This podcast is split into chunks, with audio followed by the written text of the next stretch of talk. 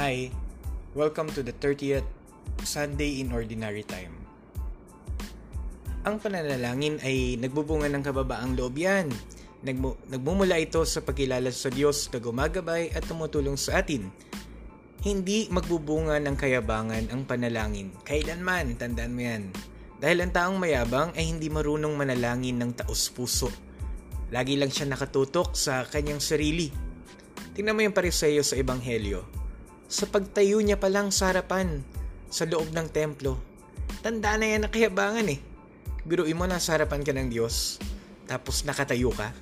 Hindi ka gumalang, hindi ka rumispeto.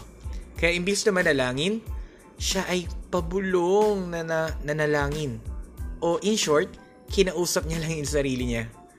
Ang malinaw sa isip niya, siya ay walang kasalanan kumpara sa lahat ng taong makasalanan. At para tumaas pa siya, dahil sa pagbubuhat niya sa kanyang sariling bangko, tinapakan niya pa ang publikanong nakaluhod at hiyang-hiya dahil sa kanyang mga kasalanan.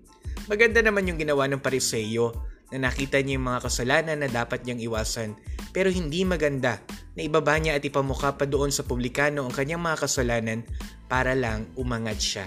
Huwag ganun bes, hindi ito pananalangin, pagyayabang ito.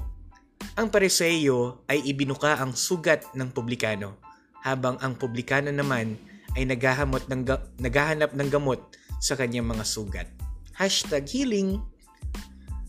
Ang dalangin ng mapagkumbaba ay lumampas, lumalampas sa mga ulap. Yan ang paalala ni Sirach sa unang pagbasa. At ito naman ang totoong karanasan ng publikanong gustong gumaling sa kanyang sugat na dulot ng kasalanan. He saw his woundedness and he knew that only God can give him healing. Sa kat- katarungan ng Diyos na minsan hindi natin maunawaan dahil sa sobrang buti at puno ng pagmamahal, alam natin hindi niya hayaang manatili tayong sugatan.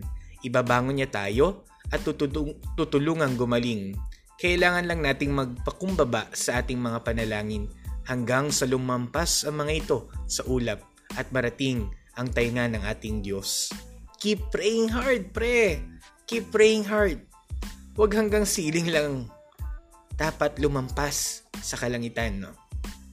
At ipinakita sa atin ni San Pablo ang panalangin nagbubunga ng higit na kababaang loob sa dami ng paghihirap na pinagdaanan niya sa mga, sa mga nagtaksil at nagtakwil sa kanya.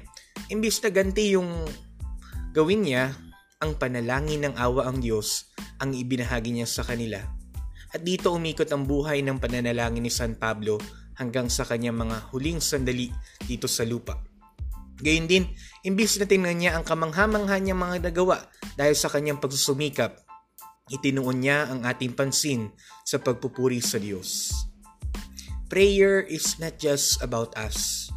Prayer is always about our life with God.